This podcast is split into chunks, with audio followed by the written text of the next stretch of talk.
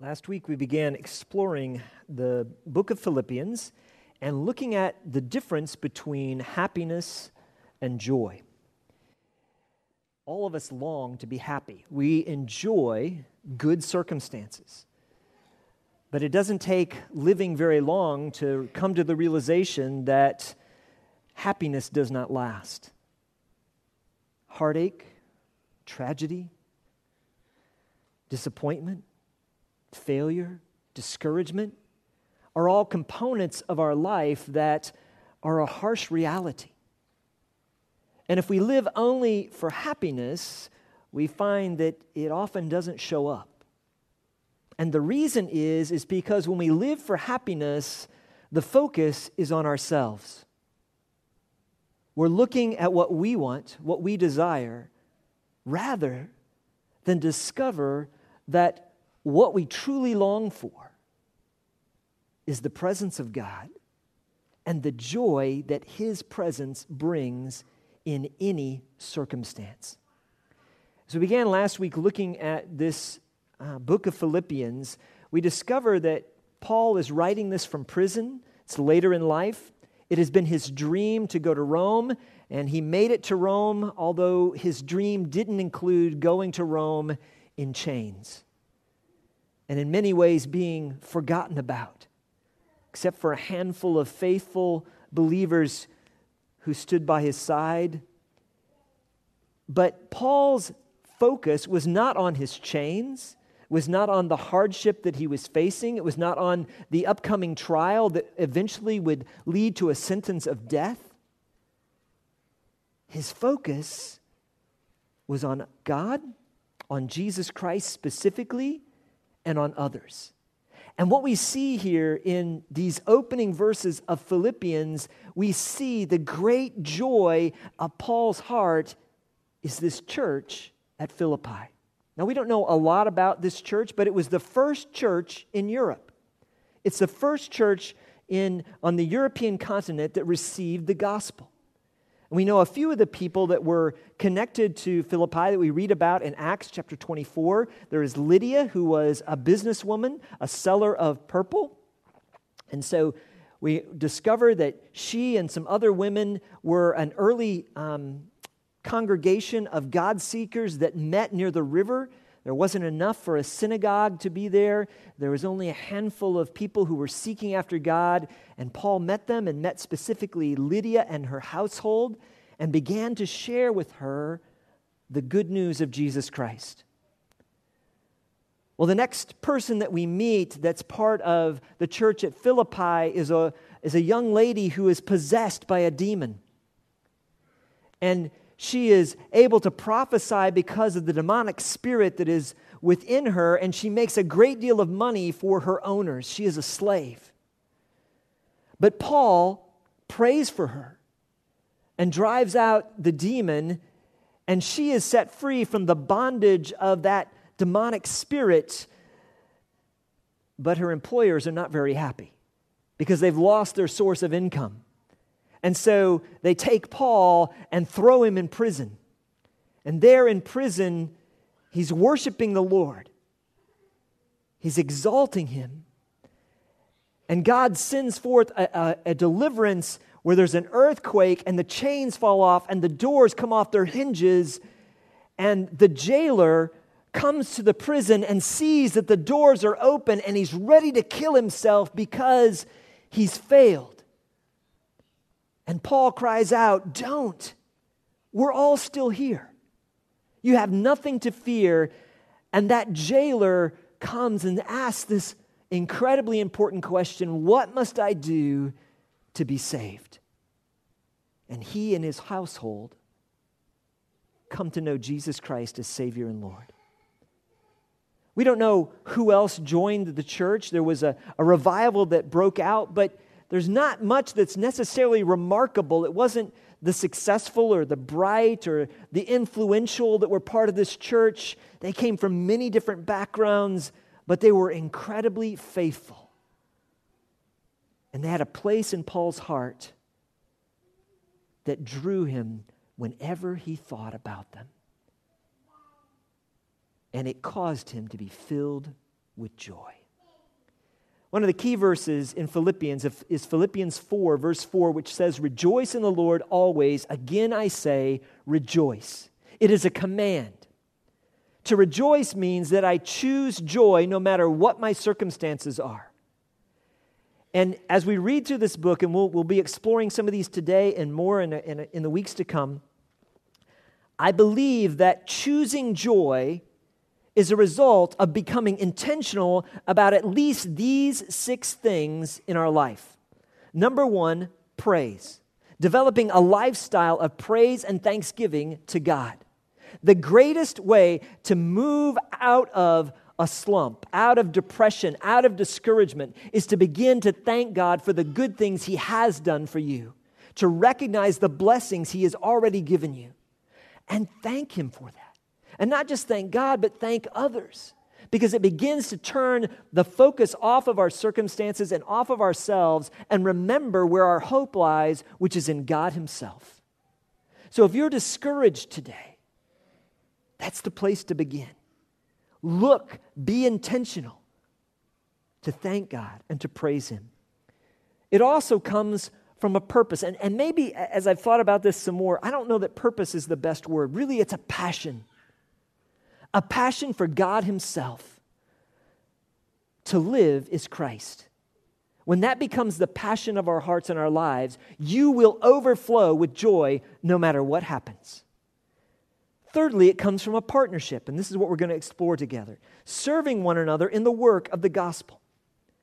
Number four, from promoting other people, considering others as more significant than ourselves. Then it comes from prayer, and that's what we see here that Paul is doing. He is praying when he remembers the church at Philippi, he's praying for them to be filled with grace and peace and to experience the joy that just thinking about them brings to his own heart and life. And ultimately, he calls us to follow the example of Jesus Christ in reconciliation and being a peacemaker. Well, what I want to do today is we're going to look at some of these concepts, and, and what I'm going to do is you know I like props, and so I'm going to pass out, and I would like you to take one Lego each, okay? And when it gets to the back, Jim, if you don't mind, would you take a, a basket or two up to the balcony? You can take a big Lego, you can take a small Lego, but only one Lego, okay? Don't cheat. One Lego. Only one Lego. And we'll explain what that's all about here in just a moment. Joy comes from choosing to rejoice, it comes from praise. And ultimately, when you look at your life, you're going to discover that joy is something we have to fight for. It does not just happen like happiness does. It is a choice that we must be so intentional about. John Piper, in his great book, When I Don't Desire God, puts it this way The fight for joy in Christ is not a fight to soften the cushion of our comforts, it is a fight for strength to live a life of self sacrificing love. It is a fight to join Jesus on the road to Calvary and stay there with him no matter what. Jesus is our example because he tells us in, in Hebrews that for the joy set before him, he endured the cross. Even the suffering and pain of the cross was something that Jesus was able to see past and look for the joy, and the joy that he saw was you and me. That's why he was willing to give his life as a ransom for you and I. And that's why our joy likewise comes in not living for ourselves, but learning to live for Christ. Philippians 1:21 says, "For me to live is Christ and to die is gain." If I am to live in the flesh, that means fruitful labor for me. Yet which shall I choose? I cannot tell. Ultimately, to live for Christ means that life is not about me. It's about Jesus himself. And when He becomes the passion of our heart, you will overflow with joy. because his presence is with you. And you'll walk through things and discover you're not alone. It is a deep, refreshing wellspring of life giving water that fills every cell of our being and every breath of our life. And we see this truth all through the scriptures, especially here in the New Testament, that life giving joy comes from Jesus Christ. Well, let's begin to look at this passage of in first um, in thank you it's not first philippians you see now i'm starting to listen to trevor in Philippians chapter 1, and let's begin here at these verses. Paul and Timothy, servants of Jesus Christ, to all the saints, all the holy ones in Christ Jesus who are at Philippi with the overseers and the deacons. Now, now notice, this is a message for every single believer. But he also calls out specifically the elders or overseers, the pastors, and the deacons, those who have a, a, functional role within the church, that they have a part to play in helping the congregation live out this joy that is the theme of this letter. But it's written to each and every believer. And so, therefore, this is written directly to you. No matter how qualified you feel you are, if you have faith in Jesus Christ, He's writing to you. And he says, This is what I want you to know. This is what I want you to experience. Paul then blesses them with what we need most grace to you and peace from God our Father and the Lord Jesus Christ. I thank my God in all my remembrance of you. Now, if you're one who marks, marks your Bible, I would encourage you to underline that verse and look at your own heart and life. When you look at other believers, do you thank God for them? Is that your initial response? It should be. But oftentimes, because we're insecure, because we don't understand our position in Christ, we have a tendency to be critical, to compare ourselves to one another, or to focus in on how someone is performing rather than just starting with a grateful heart, thanking God that we get to know this person. One of the beauties of being an international church is, is when we're all together and not spread all over the, the globe like we are right now, we have people oftentimes from as many as 40 different countries here worshiping together, and we get to know them. We get to share life together and discover what God is doing in them and through them, and it's incredible. We get a taste of what worship is like on different continents, in different um, nations and tribes and languages and cultures, and it's incredibly beautiful.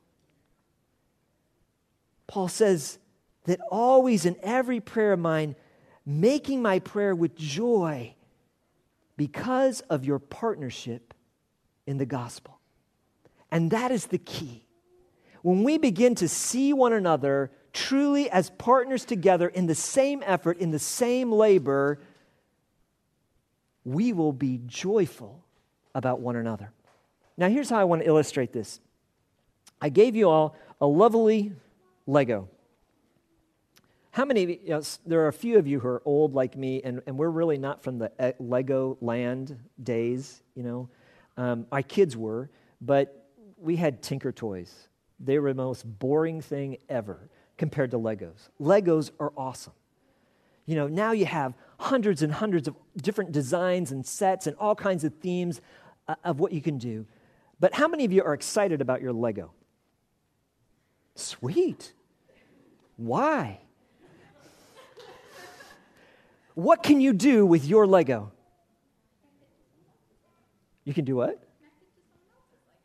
Oh, you can do that. But what if it's just your Lego? How much fun will you have with your Lego? I mean, would you like write a song to it? Oh, my little Lego, how delightful you are. I carry you with me wherever I go. That didn't rhyme, but I'm trying to make it up as I go. Understand that a Lego by itself really is not very impressive. It's designed to be connected together to build into something else. And that's true in the church of Jesus Christ as well. We were made to be connected together in order for God to put your life and my life together in order to build His church and to accomplish His work and His purpose. Today we have many visitors, and you come from, from all different kinds of, of lands and different churches. Here's what I want to urge you to do. Wherever you come from, when you go back home, begin to ask the Lord, Lord, how do you want to connect me more deeply to your church and your purpose? How do you want to use my life in partnership in the gospel in order to see people come to know Jesus Christ as Savior and Lord? Because that's what you and I are designed for. We're never meant to be on our own. In the same way, if I was to if I had a table here, if I was to take the Legos and I was just to, to line them up side by side, even if I had a bunch of them, but I never really put them together, they wouldn't be very impressive.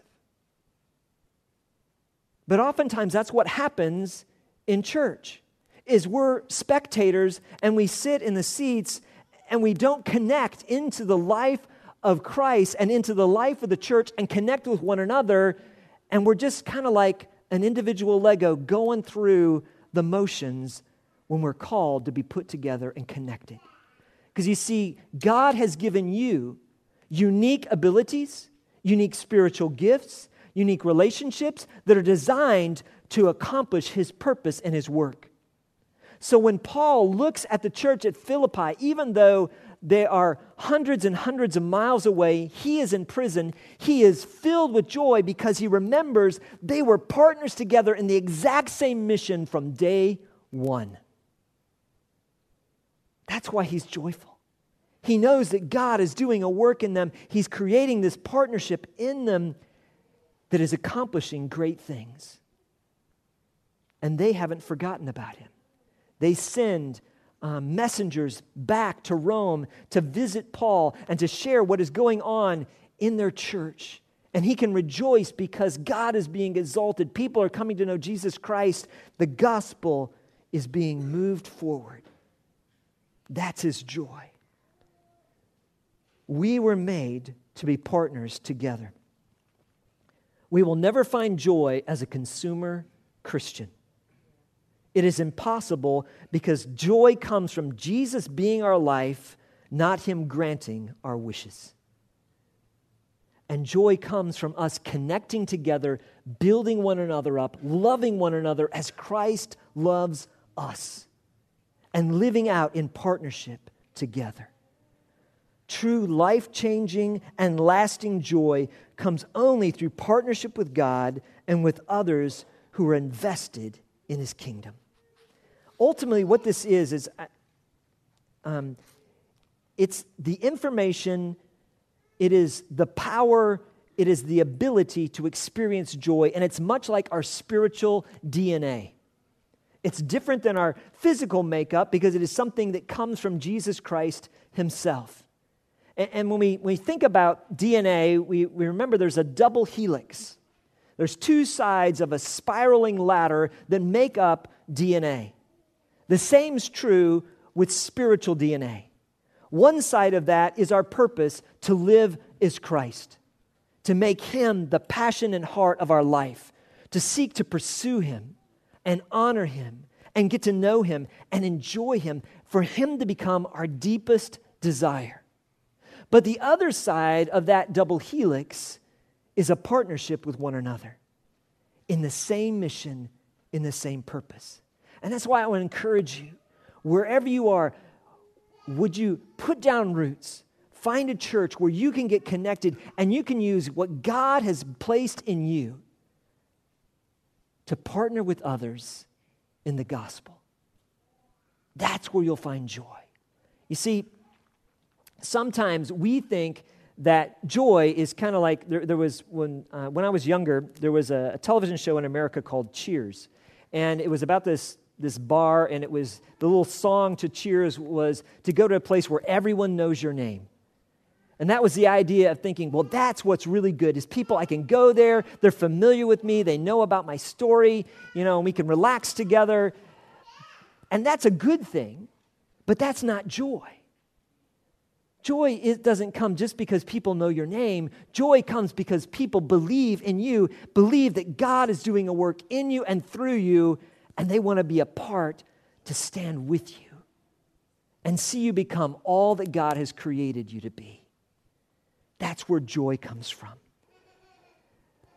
When you pursue your purpose to live as Christ, and then enter into partnership in advancing the gospel, those two sides of that DNA come together in the completion process of Christ's work.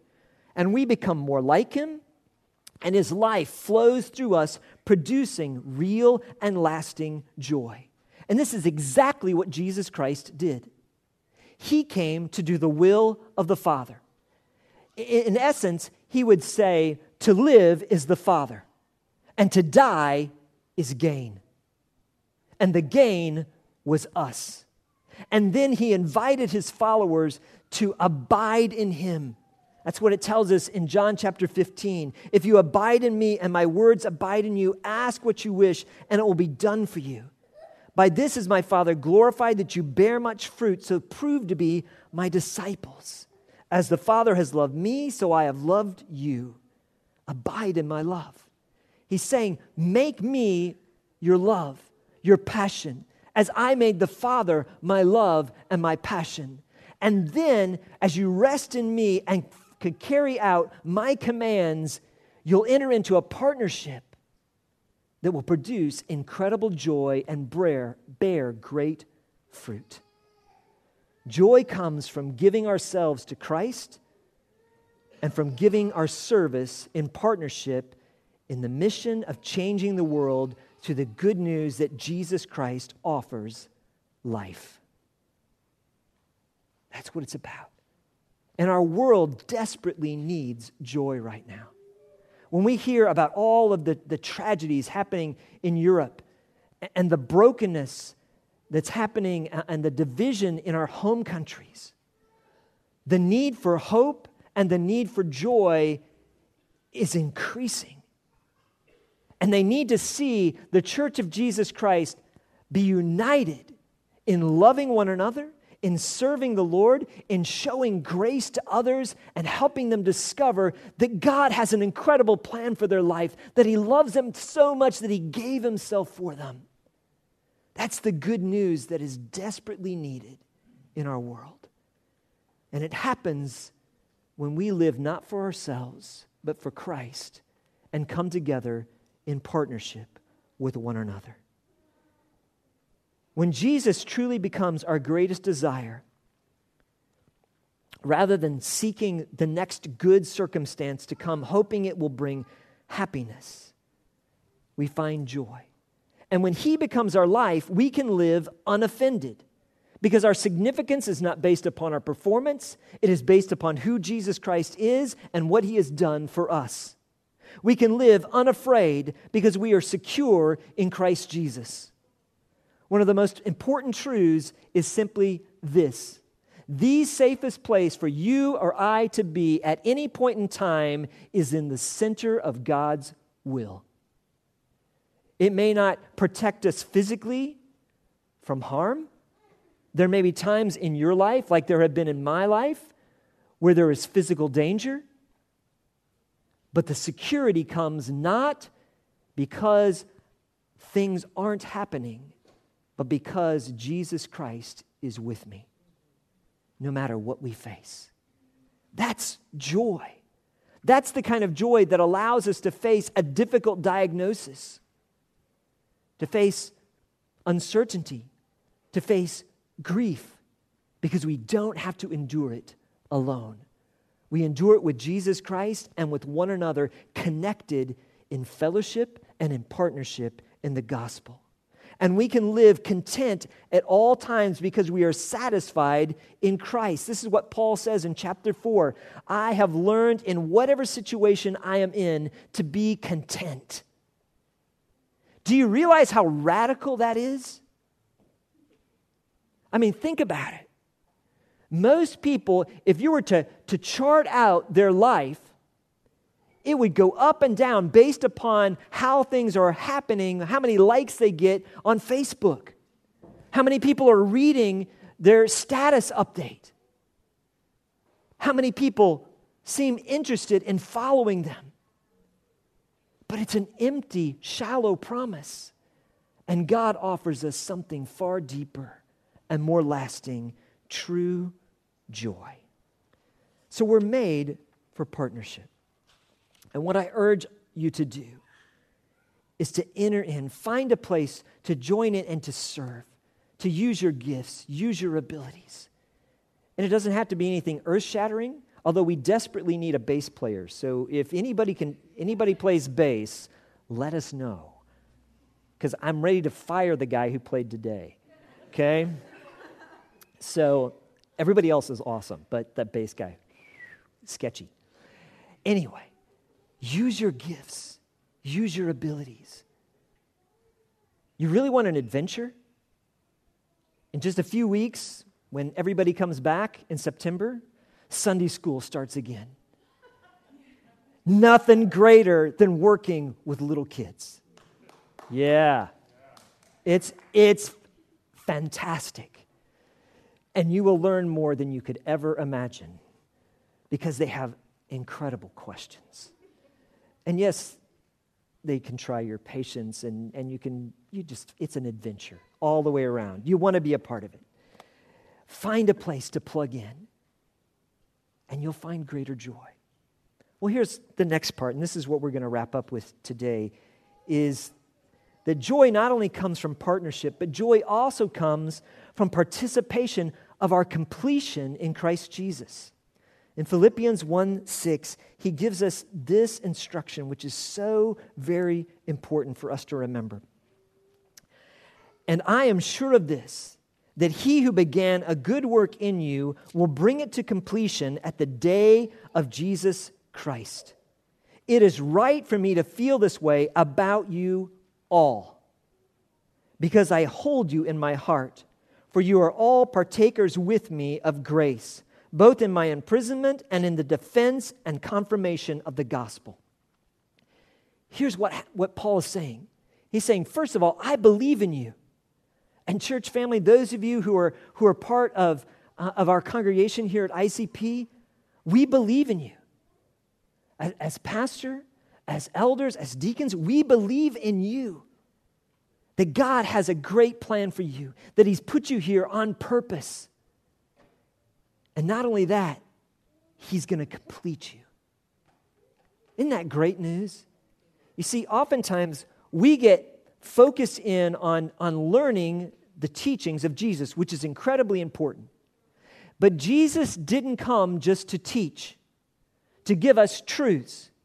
He came to make us like Himself, to make it so that we are, it is possible for us to live out what He taught. He wants to complete you. And so, in a similar way to, to the, to the Legos in being in partnership in the gospel, we need to look at our own life and, just, and, and examine God, what are you doing in building me, making me more like you? Are there areas of my life that I've pulled apart from you? And I'm saying, Lord, I'm not willing to be obedient in this area. I'm not willing to give you control over this area. What God wants to do is He invites you to come to Himself because He wants to build you up to become the person, the masterpiece He's created, the masterpiece He saved you to be. But it requires us placing all of our life in His hands. But here's the thing it is not our work, it is His work. All we have to do is say, God, I put myself back in your hands. I want to live for you. Would you change me? And this is true about every area of life that we struggle in. If there's an area, for instance, uh, uh, of habitual sin in your heart and in your life that you're struggling with, it is not up to you to overcome it. It is up to Jesus Christ to overcome it in and through you. But that happens by us abiding in Him and giving our life to Him and even giving that and saying, Lord, I can't do it. You know, I fail time after time after time. Whatever the struggle is, whether it's gossip or lust or, or pride or any of those things that can, can trip us up, we need to give that to Jesus and say, Lord, would you transform me? Because I believe not only you saved me, you came to complete me. This means that He is going to work in you and through you to make you into the person, the follower of Him He desires you to be. Guess what that does? That takes the weight and the burden of performance off of you and me. Because all I have to do is say, God, I can't do it, but you can, and give everything into His hands. And that's where joy is. I'm not weighted down by, by a performance driven life. So oftentimes, when we think about church, we think about trying harder, doing more. But that's not the message of the gospel. The message is one of grace that God wants to freely give us more and more of His life that He wants to live through us. But we have to be willing to say, Lord, I trust it into your hands. Let me tell you, there is a joy that comes from surrender and from obedience that is amazing. It leads to contentment, it leads to an expectation that God is going to do something I don't even expect. He's going to do something more than what I can imagine or dream of. He desires to complete us. And that should cause us to believe in one another as well. Here's one of the great secrets. When I look into the mirror and I see who I am, the stain of failure, of sin that marks my identity. And then I see that Jesus Christ loved me enough to go to the cross, to die for me, to buy me back from my selfishness and sin and see that He is beginning to transform me, I recognize that if He can do that with a rebellious man like I am, He can do that in each and every person here. I believe God is going to do great things in you and through you. I believe He's going to do great things in this church and in the churches that are represented here in this room, if we simply will place our trust completely in Him and say, Lord, complete me. Make me into the man, to the woman, to the follower of you that you desire for me to be. And all of this comes down to choice, to us focusing our hearts and our life on who God is and what He has done. Catherine Marshall tells this story. My friend Marge had an experience aboard a plane bound for Cleveland. Waiting for takeoff, as she settled into her seat, Marge noticed a strange phenomenon. On one side of the airplane, a sunset covered the entire sky with glorious color. But out the window next to her, all Marge could see was a sky dark and threatening, with no sign of the sunset, none of the color. Everything was gray on that side. As the plane's engines began to roar, a gentle voice spoke within her. You have noticed the windows. He murmured beneath the roar and the thrust of the takeoff. Your life, too, will contain some happy and beautiful moments and times, but also some deep, dark shadows. Here's a lesson I want to teach you to save you much heartache and allow you to abide in me with continual peace and joy. You see, it doesn't matter which window you look through, this plane is still going to Cleveland. So it is in your life. You have a choice. You can dwell on the gloomy, dark picture, or you can focus on the bright and good things, on who I am, and leave the dark, ominous situations to me. Place them in my hands because I alone can handle them to begin with. And the final destination is not influenced by what you see or what you feel along the way. Learn this, act on it, and you will be released able to experience a peace that passes understanding. Joy comes from knowing that God is with us and that He is working on us, that He is working for us in every circumstance. But it's up to us to choose joy, to choose to praise, to choose to allow Him to do His work of completion, and to choose to actively engage our lives in the advancement of the gospel. Sometimes the idea of sharing our faith can be intimidating. And let me tell you how to keep it from being intimidating. Learn more about Jesus, draw closer to Him. Because the more you know Him as an intimate friend and as a sovereign God who is in absolute control, it will take away the fear of sharing your faith.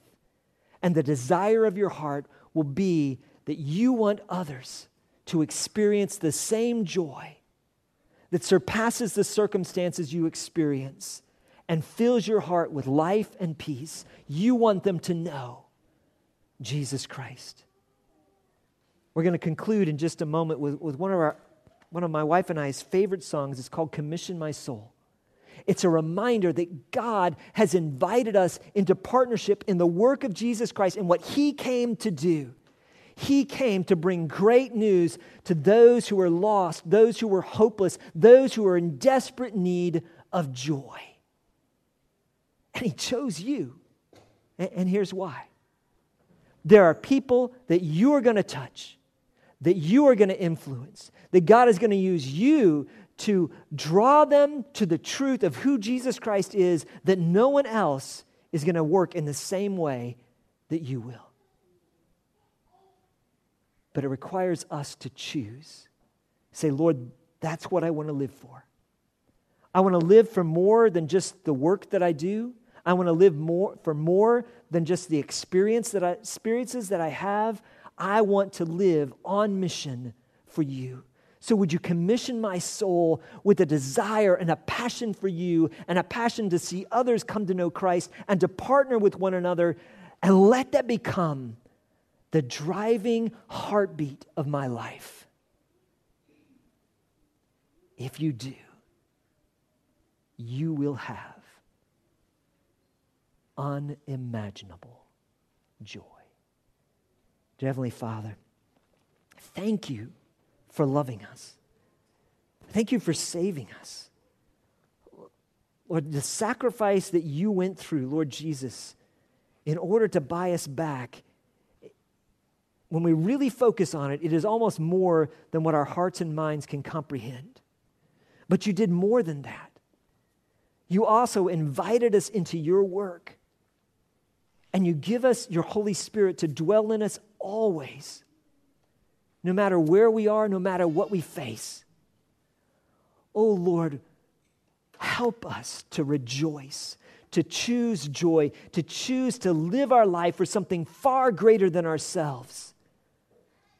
To live is Christ, to die is gain. Lord, let us live fully engaged in your work, in your mission, in reaching other people that they may discover your joy. In Jesus' name we pray. Amen.